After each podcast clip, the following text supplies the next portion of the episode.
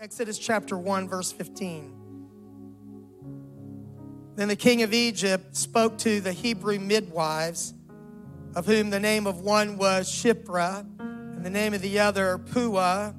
And he said, When you do the duties of a midwife for the Hebrew women and see them on the birth stools, if it is a son, then you shall kill him. But if it is a daughter, then she shall live. But the midwives feared God and did not do as the king of Egypt commanded them, but saved the male children alive. So the king of Egypt called the midwives and said to them, Why have you done this thing and saved the male children alive? And the midwives said to Pharaoh, Because the Hebrew women are not like the Egyptian women, for they are lively and give birth before the midwives come to them. Therefore, God dealt well with the midwives and the people multiplied and grew very mightily. And what a great story. I'd like to speak to you from that theme in this text on the subject labor and delivery. God bless you. Please be seated. The Bible describes salvation with various metaphors, such as sowing seed. It is planted, watered, God gives the increase. There is the death, burial, and resurrection of Jesus Christ and our repentance, water baptism in the name of the Lord Jesus Christ for the remission of sins and receiving the gift of the Holy Ghost, salvation. There's a tabernacle plan, uh, not just a metaphor, it's a true type of the brazen altar, the laver of water, the holy place, and the most holy place. It is there, the Lord said, I will meet with you there at the mercy seat inside the most holy place. Jesus said that salvation is like the wind blowing.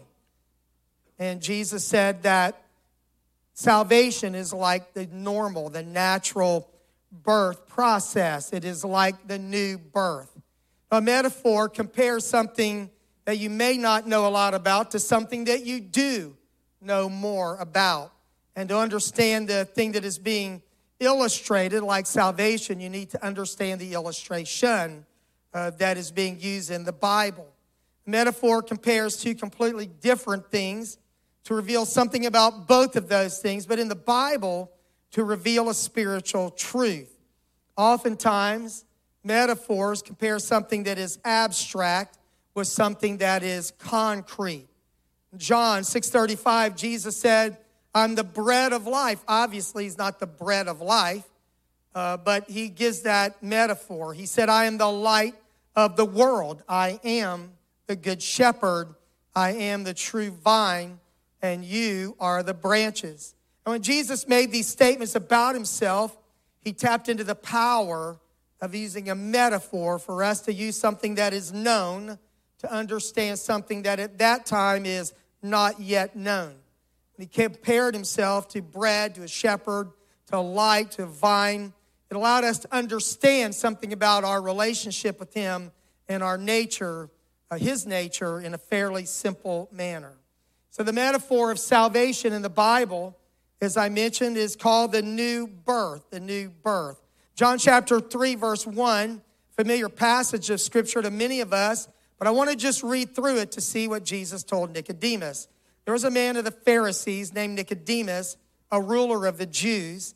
The same came to Jesus by night and said unto him, Rabbi, we know that thou art a teacher come from God, for no man can do the miracles, these miracles, that thou doest except God be with him. So he asked this question Who are you? We know who we are. Who are you? And Jesus answers him. It sounds like he's not even answering the question. Jesus answered and said unto him, Verily, verily, I say unto you, except a man be born again, he cannot see the kingdom of God. So we're talking about birth. Jesus is comparing salvation to birth or birth to salvation. Nicodemus saith unto him, How can a man be born when he is old? Can he enter a second time into his mother's womb and be born? Jesus answered, Verily, verily, I say unto thee, except a man be born of water and of the Spirit. Now he's going to define a little bit about what this new birth is like to be born again or born from above. You have a natural birth, But no matter how good that first birth was, it will never get you in the kingdom of God. Nicodemus thinks his first birth is pretty good. He's a ruler of the Jews. He sits on the Sanhedrin, that 70, a group of 70 men who make religious governing decisions. But that birth, Jesus says, will not get you in the kingdom of God. And except a man be born of water and of the Spirit, cannot enter into the kingdom of God. That which is born of the flesh is flesh, and that which is born of the Spirit is spirit. Marvel not that I said unto thee, You must be born again. I want to just pause. It's not part of my message. But for many years, I've, I've really felt strongly to teach and preach on this idea of that which is born of the flesh is flesh, and that which is born of the spirit is spirit. The best the flesh can produce is more flesh. Might be smart flesh, talented flesh, but it's just flesh. And anything that is generated out of ego or ambition or the concoction of a human being, it just produces more of the same, more flesh. But that which is born or produced by a spiritual unction, by spiritual birth, produces something at a totally different level, uh, like a new species, is what's probably the best way to describe what Paul said if any man be in Christ, he is a new creature, a new creation. It's like a totally new thing. So Jesus is saying this to Nicodemus, and he's talking, he's, using the metaphor of natural birth uh, to explain spiritual birth. So I know this is not a, a class in childbirth tonight, so I'll keep it at a little bit of a high level. But in natural birth, there's the breaking of the water as a baby emerges from the womb into the world. In natural birth, there is the birth of breath when the baby breathes, you know, for the very first time. God breathed into Adam the breath of life, and he became a living soul. Uh, the first man, Adam, was made a living soul. Second Adam, referring to Jesus, was made a quickening spirit.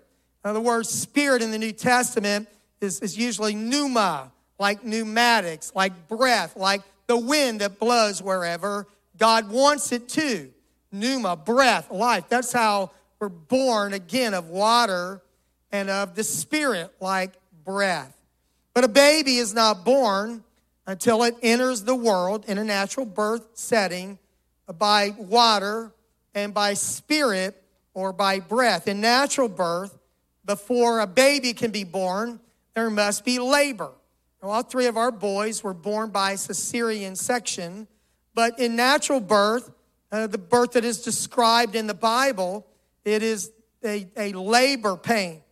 Now, as I started studying this, I felt inspired to teach on this. And uh, it's not tied to Christmas, it's not tied to Thanksgiving, but it is tied to what God is doing in our church right now. And I feel that as I say that very strongly. The word you, the Bible often uses the word travail in the King James to describe the labor that occurs as a woman is giving birth. And as I started studying this, uh, I knew this was in the Bible. I've read my Bible through many times, like many of you have, but I was struck by how many times the Bible refers to uh, as a woman with child, uh, labor, travail. It's fitting that the Hebrew word for travail is writhe, W R I T H E, like to writhe in pain. And any woman who's given birth naturally might say that that's a really good description of what labor pains feel like. Now, I want to set the record straight that men do not understand labor pains. I guess, unless they've had a kidney stone, and that I've been told that that's as close as you're going to get for a man to experience what a woman does when she experiences labor pains in childbirth. But there's a scripture uh, in Jeremiah 30 when the Lord talks about men feeling such anguish of soul that it is like the pain that a woman feels when she is in labor about to give birth. Uh, I heard a voice of trembling, Jeremiah 30, verse 5, of fear, not of peace. Ask now and see whether a man doth travail with child. You know, like that's a dumb question. Men don't travail with child. Uh, but he said, I, why do I see every man with his hands on his legs as a woman in travail, and their faces are turned into paleness. He's describing the anguish that a man facing the judgment of God is feeling, and it is like labor pains. For the day is great, so that none is like it, even the time of Jacob's trouble. Jacob's trouble in the Bible is that time of tribulation, but he shall be saved out of it. So there, there are lots of examples of childbirth in the Bible. Uh, you may remember that Rachel in Genesis 35, she journeyed from Bethel and not too far from Ephrath. She travailed and had hard labor. It came to pass while she was in hard labor that the midwife, so now we have in the Bible the introduction of a midwife, someone who is going to help deliver this baby. And fear not, you know, the midwife tells her, You're going to have this baby also. This is going to be your second child. And it came to pass as her soul was departing, for she died, that she called his name Benoni, but his father called him Benjamin. Benoni, I believe, the son of my sorrow, and Benjamin, the son of my strength. In the Bible, Tamar in Genesis 38 gave birth to twins, and that's a very intriguing story. Ichabod's mother died in childbirth uh, also, and numerous places in the Bible, the word travail is used in a figurative manner, not of a literal woman in labor pains, but the travail of soul, going through a time of anxiety or pressure or trial, that you would feel this, this terrible feeling of travail. Now, I know you're already thinking about this, maybe, maybe you are. Now, we talk about travail of soul, praying, travailing in prayer. Uh, that's part of what I'm teaching tonight. That, that travail of soul is like a labor pain. And it may be from anguish, maybe from heartache in your life, or it may actually be the travail for souls or travail for revival, a travail for an answered prayer that is deep in your soul as a woman who is travailing to give birth to a child. Uh, this, this phrase in the Bible, when I mentioned about travail, as a woman in travail, that exact phrase or similar phrases are mentioned nine times in the book of Jeremiah alone and two times in the book of Micah. So, as I said, as I started studying this and running references, the Bible talks about travail and labor pains quite a bit, literally, and then in the comparison to what people feel when they are travailing in prayer or even travailing in pain. This idea of, of this metaphor of birth and salvation. But, you know, because this is a metaphor and natural birth is compared to spiritual birth, I felt like I needed to go read a little bit, since I've never had a baby, uh, about this to refresh my mind. So thank God for Google, Brother Google, and Cleveland Clinic. What I read was as your pregnancy begins to wrap up, your body will prepare for labor and delivery. This is the process through which your baby will be born. Labor is often different for each person. Some have quick labor, some have long, difficult labors. Other people may even experience labor that stalls or stops, leading to medical intervention. Three stages of labor, and I told you I'll keep this at a relatively high level. Early labor from 12 can last from 12 to 24 hours, and then after on the first child, and maybe 8 to 10 for subsequent births. So there's that early labor that can last for, for a long time. And it varies greatly, and I'm not trying to give, again, a lesson on childbirth. And then active labor, where your contractions become even stronger during active labor as your body prepares to give birth. The second stage of labor is when you push. This is the phase of your labor when you actually give birth to the baby. And then the third phase is after birth, and I'll just leave that with a single word. The Bible speaks about new birth, it refers to the process by which a person is saved. It is they're saved, born of water and of the Spirit. It doesn't directly refer to the role of the church. And I'm very careful in teaching to not misapply scripture or to try to interpret scripture that was not intended to say something.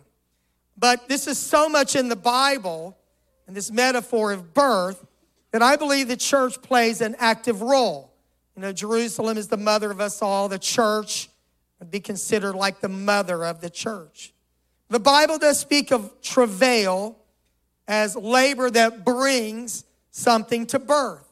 In the book of Galatians, Paul writes to people that he had birthed in the gospel. And as I read commentary about this again, studied this passage through the years, Galatians 4 and 19, my little children, of whom I travail in birth again, till Christ be formed in you.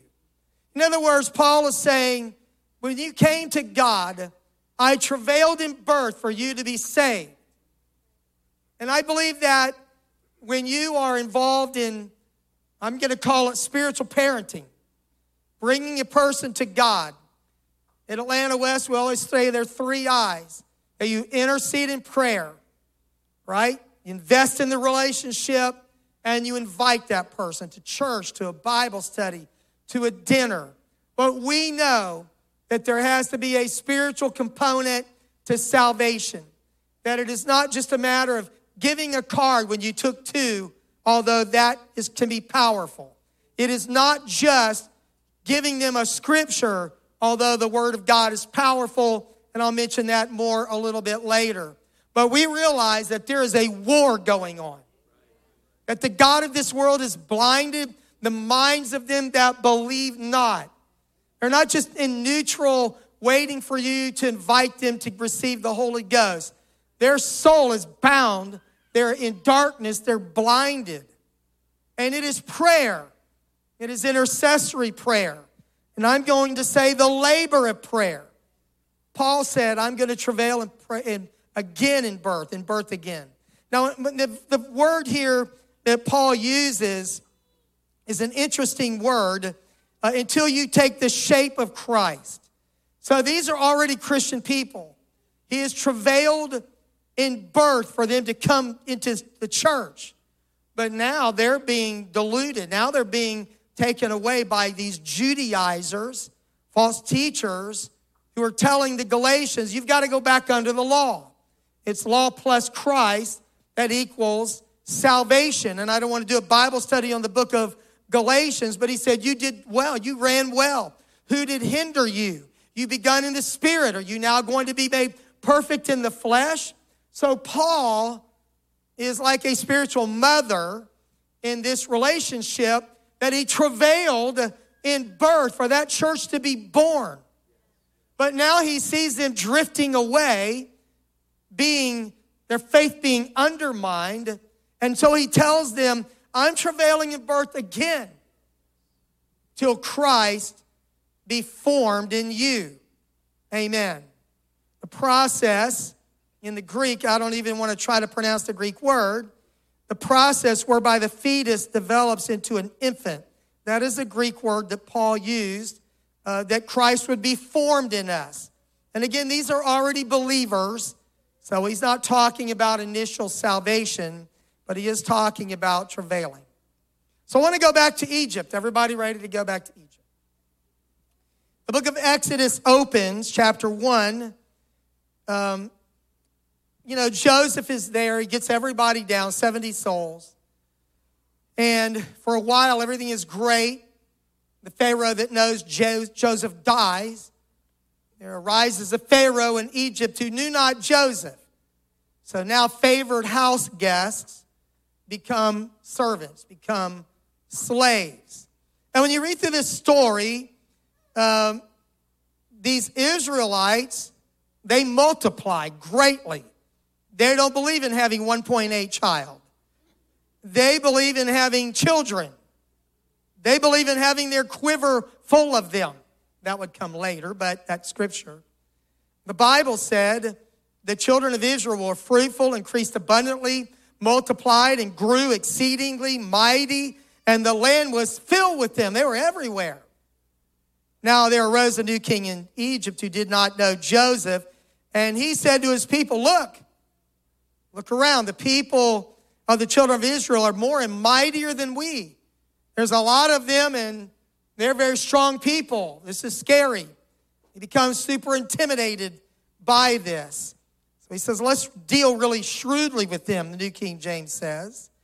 And lest they multiply, and if there's a war, that they would ally themselves and join our enemies and fight against us and make us go out of the land. You know, they would kick us out of Egypt. So they set taskmasters over them. We'll tell you what we'll do. We'll make their life miserable. And so we're going to stop this rapid growth. Think about the book of Acts while I'm reading this verse. They set taskmasters over them to afflict them and with their burdens and they built for Pharaoh supply cities, Pithom and Ramses. But then the Bible says that this resistance created revival, right? Growth, not revival, but the more they afflicted them, the more they multiplied and grew. And that's why I said I want you to think about the book of Acts and the church because persecution did not stop the church, just like affliction did not stop the rapid growth of Israel in Egypt. And they were in dread of the children of Israel. So the Egyptians made the children of Israel serve with rigor. This is Exodus 1 14 now. They made their lives bitter with hard bondage and mortar and brick and all manner of service in the field, and their service in which they made them serve with rigor. But that didn't work. So now we're going to have to kill some people. We're going to have to kill some babies. So this is the story. Uh, then the king of Egypt, Exodus 1 and 15, uh, you can follow along here, spoke to the Hebrew midwives, of whom the name of one was Shiphrah, the other was Puah. We read this in our text.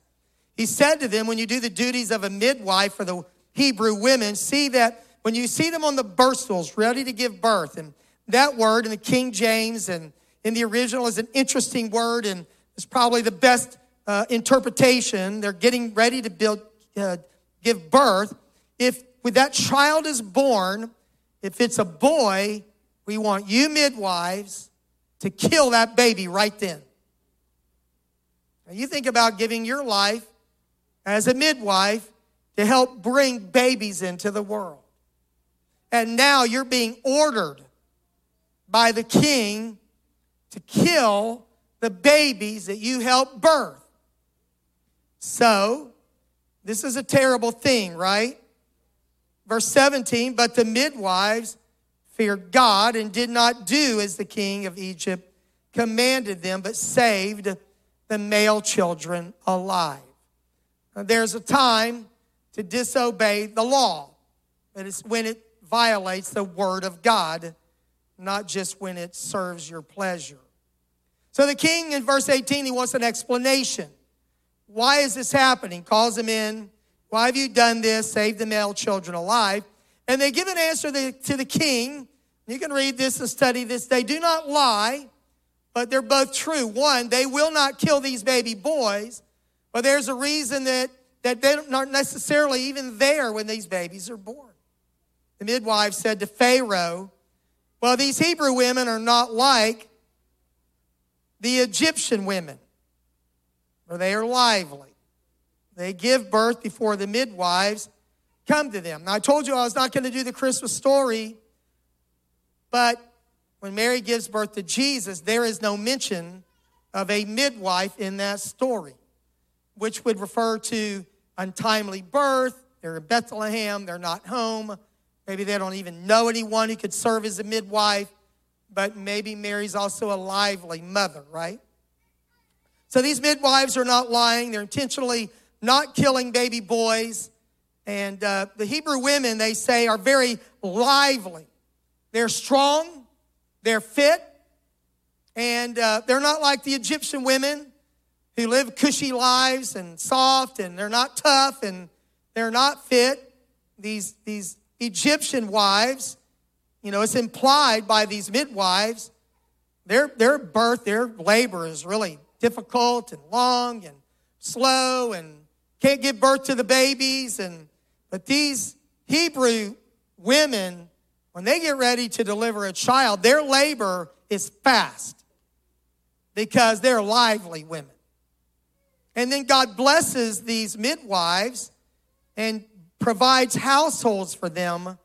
And then this is not part of my message, but I have to finish it. This is when Pharaoh says, okay, if you midwives are not going to cooperate, we're going to take things into our own hands and we're going to kill every baby boy. We're going to throw them in the river. And then it leads to the birth of Moses and the deliverance of the children of Israel. When Israel was in this land of Egypt, this foreign land, uh, the Bible says that the people were mightier, right? And they were afflicted, and the more they were afflicted, the more they grew, and uh, that they multiplied and grew exceedingly. I put three verses in my notes about how they kept growing while they were opposed. And, and this is really not my, the main part of my message, but recently I've mentioned and I've done some leadership training about revival and resistance that they coexist. And the greater the revival, the greater the resistance. So don't expect for resistance to go away in your life or for the church, but just as it was in Egypt, when there is resistance, you just get ready. God will make sure that the revival always overcomes the resistance, and He'll actually use the resistance to advance the revival. It should give you faith and not fear to know that Satan hates what God is doing in us. Amen. So here, here's where the message goes. I want God to help us be a lively church in the context of these lively Hebrew moms. Amen. Uh, in, my, in my ministerial experience, 45 years, I've seen churches where months and even years would go by, no one received the Holy Ghost.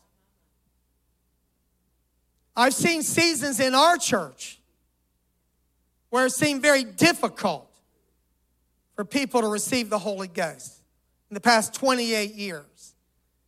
When I first came in, in January of 1996, but several people received the Holy Ghost right away, and then it just stopped.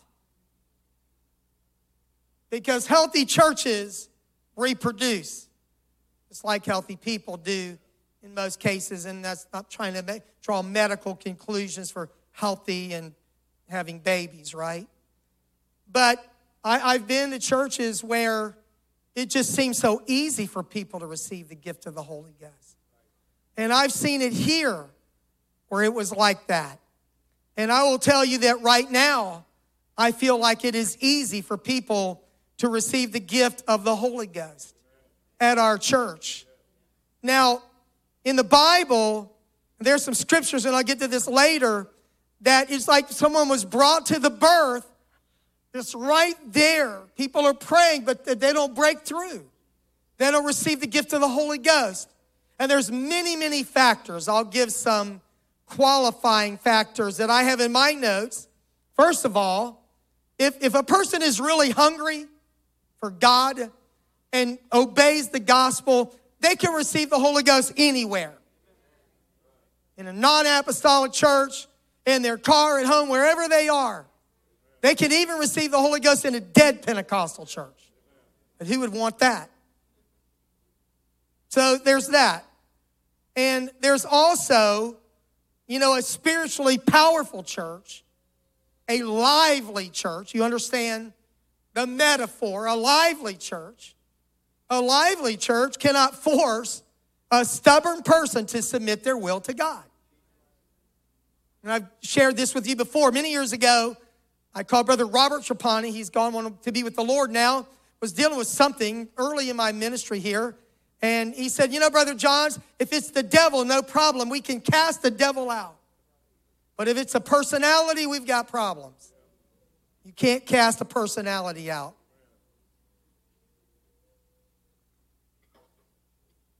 So you can pray, and there can be power but if a person just doesn't want to be saved, you can't make them be saved. You can pray and God will bring conviction I recently just referred to my grandfather. People were praying and he couldn't sleep at night. He was under so much conviction. He was miserable. Finally, I guess he just said, Okay, God, I surrender. Can't take it anymore. There's that, right? Amen. And we recognize the power of the Bible and the witness of a believer. Our goal is not, you know, we don't think that people are just going to walk in the door and with no knowledge of the scripture just automatically be saved. But I've seen people come to God with very little understanding, but great hunger. Amen. So I'm giving some qualifications like fine print that this is not a perfect science, that if we're powerful, that everybody has to receive the Holy Ghost. Or if we're dead, nobody can receive the gift of the Holy Ghost. But my point is the same. I believe it is the will of God for every church to be a lively church, for Atlanta West to be a lively church. There, there's a scripture, Hezekiah says this in 2 Kings 19.3. It's not about birth, really, it's about the trouble they're in. They thus saith Hezekiah, this day is a day of trouble and of rebuke and blasphemy. For the children are come to the birth, and there is not strength to bring forth. This mom has been in labor. She is worn out. And when it's time to give birth, she just doesn't have the strength to deliver that child. And I hope you get the metaphor, the comparison. But God help us as a church that when a hungry soul comes here and they're looking for an environment, an atmosphere of power, that they can easily come into the kingdom of God, that the church doesn't have the power to bring them to birth. Tragic. And again, I, I wouldn't try to theologically prove every sub point about this, but, but I can tell you that there's so much truth in this and reality of what I've experienced in church life and leadership. Amen. So we can be and we should be a lively church where labor and delivery is a healthy process. Isaiah 66, it's a very interesting passage. Uh, it's referring to the rapid development of, of Judah, and it, it may have implications of the church age because Gentiles are mentioned, but Isaiah 66 and 5. And I want to just claim this. Hear the word of the Lord, you that tremble at his word. Your brethren who hated you, cast you out for my namesake, said, Let the Lord be glorified, that we may see your joy, but they shall be ashamed. The sound of noise from the city, a voice from the temple, the voice of the Lord who fully repays his enemies. I'm reading from the New Living Translation. Before she was in labor, she gave birth. Now that's fast. And the Lord is saying that something has developed so quickly that it is like a woman who didn't even have any labor pains that she had that baby so quickly. Now, this is just, he's referring to what would be an imagery, right? A metaphor. Before she even had pain. Who has heard of such a thing? Who has seen such things? Shall the earth be made to give birth in one day? Or shall a nation be born at once? For as soon as Zion, pardon me, this is the New King James. Uh, I said living New Living Translation, so I just dawned on me, right? I'm going to start over in verse 8. Who has heard such a thing? Who has seen such things? Shall the earth be made to give birth in one day, or shall a nation be born at once? What about Israel? For as soon as Zion was in labor, she gave birth to her children. That's a lively people. That's a lively church. And then the Lord said, Shall I bring to the time of birth and not cause delivery? If it's up to God, He's not going to bring a person in, in touch with His Spirit and with His truth. And let that person just stay there and never be delivered. says, The Lord shall I, who cause delivery, shut up the womb, says your God. Rejoice with Jerusalem and be glad with her. All you who love her, rejoice with joy with her. All you who mourn for her. In other words, you've seen how it was. She was barren, but now things have changed. Now it looks like babies are just being born like they were in Egypt among the Israelites. They were growing exceedingly and multiplying. Can you imagine how Pharaoh and his people were astounded and confounded by the explosive population growth of Israel and Egypt, like the exponential growth of the early church in Acts. So I want to give some practical application to how I believe we can be a more lively church. And I could preach on all these points a lot, but I'm going to be more concise. First, you got to preach. Preach the truth.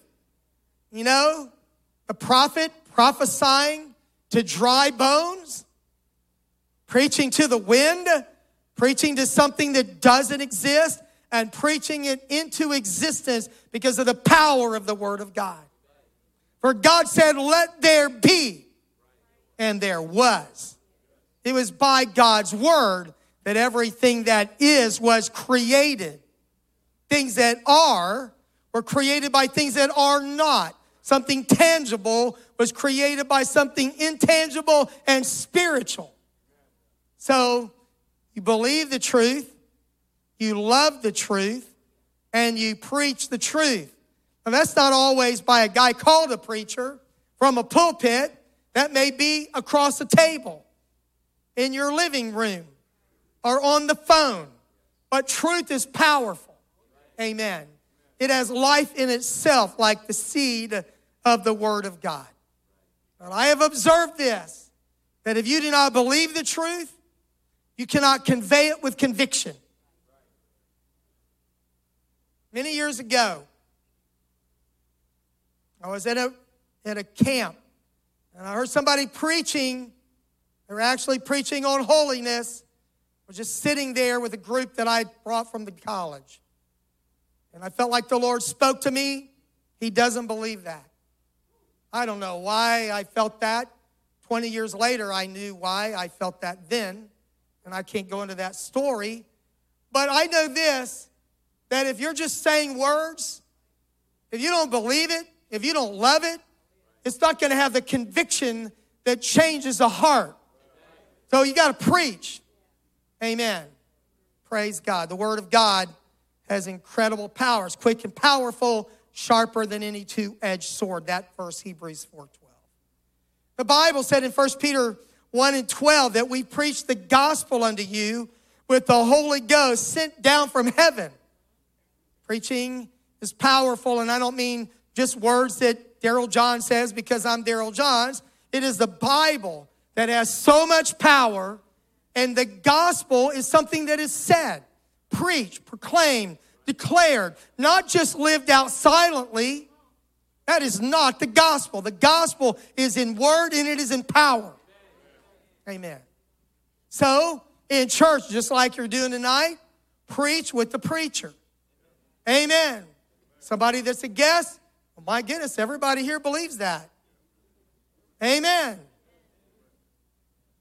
I've already talked about Bible studies and the Word of God. Then pray, pray we're going to be a lively church, we need powerful prayer. The effectual, fervent prayer of a righteous man availeth much. I jotted a note in church Sunday called just, I wrote down decibel, you know, because the Bible does say to shout unto God with a voice of triumph. And Jericho's walls fell with the shout. So it's not just about the emotion or the volume, but just go through your Bible and think about that sound of a rushing mighty wind that filled all the house. So, prayer, and prayer with fasting brings power. Prayer with fasting brings power. And then, in the context of a, of a corporate worship service, there is power in praise. God inhabits the praise of people. And I've watched that when praise goes up to God, we feel the presence of the Lord and the affirmation of God saying, This is my beloved son and daughter and whom I'm well pleased. God's favor rests on his people. But when a sinner is sitting in the presence of God, that same power that comes down on you with favor comes down on them with conviction. And Peter is preaching, those, those unsaved people are pricked in their heart. They feel the conviction of their sin. Preaching brings that, praise brings that kind of power, and we are worshiping God. Something really happens that is spiritual. And I, you know, the weapon of praise and Jehoshaphat and the ambushments that God set. Praise is not just noise and word, and we're not just interested in generating, you know, some kind of a emotion here. We believe in the power of praise. Amen. So important. Praise. And praise and altar services should be filled with some, some joy, and I'll get to that joy after prayer. But you know, a lot of times in a church service, I've been in, they sing it up, sing it down, preach it up, preach it down. And by the time you get to the altar service, people are hungry, tired, sung out, emotionally drained, and they don't have anything left for the altar. But Brother Billy Cole taught me, and probably many other people, that the altar should be a place of power. I'm getting ahead of myself in my notes, but the altar was a place of death but it was a place of power. When there was sacrifice, the fire of God fell and consumed the sacrifice. So altars are places of death, but they're places of power. Altars are places of joy. I wanted to give you the scripture from the words of Jesus, John 16, 21. He just tells us what happens, and he's given an example when he's taken away and uh, teaching his disciples in that that long passage, you know. A woman, when she is in labor, has sorrow because her hour has come. And intercessory prayer, doing the work of the gospel and the ministry, sometimes it's like that, folks. You're like, you're ready, you just, I want to see a baby, right? But for a woman in the pains of labor, of travail, there's sorrow. That's a time of pain, of giving birth. But, Jesus said, as soon as she has given birth to the child, she no longer remembers the anguish for the joy that a human being, that a man child, the King James says, has been born into the world. She forgets all about nine months, morning sickness, labor pains, back trouble, all the things that go with that labor because now this is what she was created by God to do. One of her purposes in the earth, procreation. Now she's done something that has meaning and purpose and value. And now this baby is born. What pain? And so our altars cannot just always end down in pain, in death. We need to see some babies born, some people delivered, some healings, some signs and wonders. And then we need to say, look what God has done. We were in the prayer room that we're going to have in the new building. We were in private prayer. We were in corporate praise. Now we're in the altar, and look what God is doing.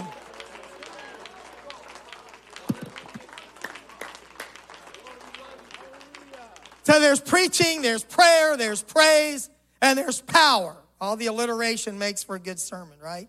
This is where power is actually in my notes and Billy Cole and all of that. So let me just say a couple practical things, a few practical things. When it's time to pray, pray. I've been in enough church services when I was not in charge, and I know the temptation to mentally leave, even though you haven't really left yet. That's just natural. But don't think that the devil isn't excited to help you think about where you're going and what you're going to do and distract you. So I just want to encourage you, and I'm talking to myself, that we want to be laser focused on labor and delivery. If a business never has a point of sale, if they never sell anything, they will go out of business. And it's really irked me for years that people will say, We had great church. Which usually, what's the next thing they're going to say? Go ahead. No preaching. Well, I think great church is no singing, all preaching, you know, not really. Just kidding. But great church to me is that someone's name was written in the Lamb's book of life. If we shouted wonderful, if there is a great move of God and all the saints were blessed, wonderful. And I don't think that the greatest revival is supposed to take place inside the church. It's really outside the church. We come to get equipped so we can go and evangelize the world. That's really how it should be. But, but when we're here and we are praying and we're believing God, then we need to engage in this labor and delivery process so that people can be saved. So, that's not the time to disengage the church. I'm, I'm a little overtime here. Come to the altar, move to a place of prayer, look around for people who need to be prayed, you need prayer, a brother, a sister, a guest. Pray with them. Maybe you see them across the sanctuary and you just start praying for them. You are in labor for their soul. It is not passive prayer, it is powerful prayer. And I, have told this before, but as a teenager, and the choir had to sit on the platform because our church was full at that time. And I just remember identifying somebody that was a guest, and I would just start praying for them, and, and in my mind, seeing them come to the altar. And it didn't happen every time, but it helped me to engage in prayer for that person. And I believe God worked and answered those prayers. Isn't that something? Prayers of a teenager. So pray with people. And if you're praying with the guests, receive the gift of the Holy Ghost, please stand in front of them or you can talk to them. You don't have to be caught up in the third heaven. You can talk to them, ask them their name, ask them what they need prayer for. They're probably not going to say the Holy Ghost maybe a million other things. Pray with them about what's on their mind, what they're feeling right then. And if they show spiritual hunger, you may stop them after a while. Have you ever received the gift of the Holy Ghost with the evidence of speaking in tongues? And I have a whole notes, many notes on altar services. I can't do that right now. But the point of need is really big here.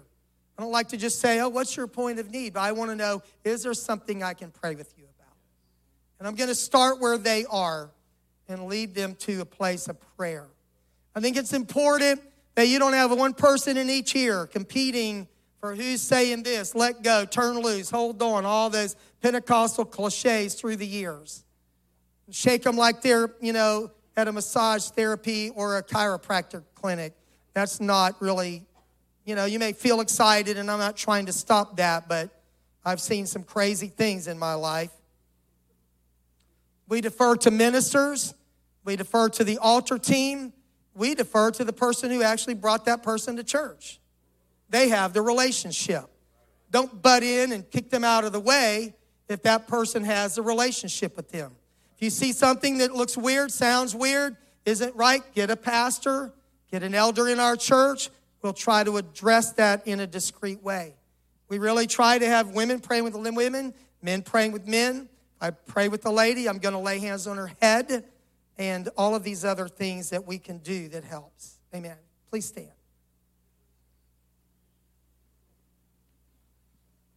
So I ask myself this question What kind of church do we want to be? Do I want to be a passive, weak, drained, and barren church? A church where children come to the birth and there is not strength to bring forth, as Hezekiah said in 2 Kings 19.3. We want to be that kind of church. Or it seems like it's near, nearly impossible for people to get what they need from God, whether it is salvation or healing, but I'm focused mainly on salvation right now. Or do we want to be the kind of church that are like those women, those Hebrew women, that they are so lively? Before, before a preacher could even get there, and lay hands on them, which is not always necessary, they already received the Holy Ghost. In fact, in fact, in the Bible, in the book of Acts, I don't even see an altar call. There is not one. Peter's preaching, they're convicted. What shall we do? There's actually dialogue. I don't know how 3,000 were saved. Cornelius' household, while Peter yet preached the word, the Holy Ghost fell on all of them that heard the word. I didn't see an altar call there at all. Disciples of John in Acts 19, Acts 8, the revival in Samaria. I'm not against altar calls, but just a few weeks ago, I felt like, you know what? We've got a lot of people who are not coming to the altar. So today, I really felt led of the Lord, we're going to take the altar to them. But, but if you do that and you institutionalize that, that becomes just as much a rut as some other thing. So, you know, we don't want to do that. But my point is, we want to be so lively spiritually that we have prayed and created an environment of praise and the preach word of God, the conviction of the Holy Ghost, when that person repents of their sins, maybe even before they've been water baptized in the name of the Lord Jesus Christ, that they received the gift of the Holy Ghost. They're like, wow, that was fast. Well, they were hungry, we were ready. God gave them the gift. Never can earn it, right? They repented. They got it all out of them. They didn't just say a little prayer, but they really repented, turned from their sins. That can happen in a moment, or it might take them an hour or a week. You just don't know. You can't control that. You shouldn't manipulate it. You can feel it when they've just let go of those sins and they're ready to receive the gift of the Holy Ghost. And usually, I'm not going to lay hands on a person while they're repenting till they're ready to receive the gift of the Holy Ghost. And it just depends. Amen. Before she was in labor, she gave birth. And Jesus said, The joy of birth makes you forget the pain of labor. That's the kind of church we want to be. If you're able to come to the altar, please do. If you've got kids in chips, they're probably begging for you to deliver them right now. Amen.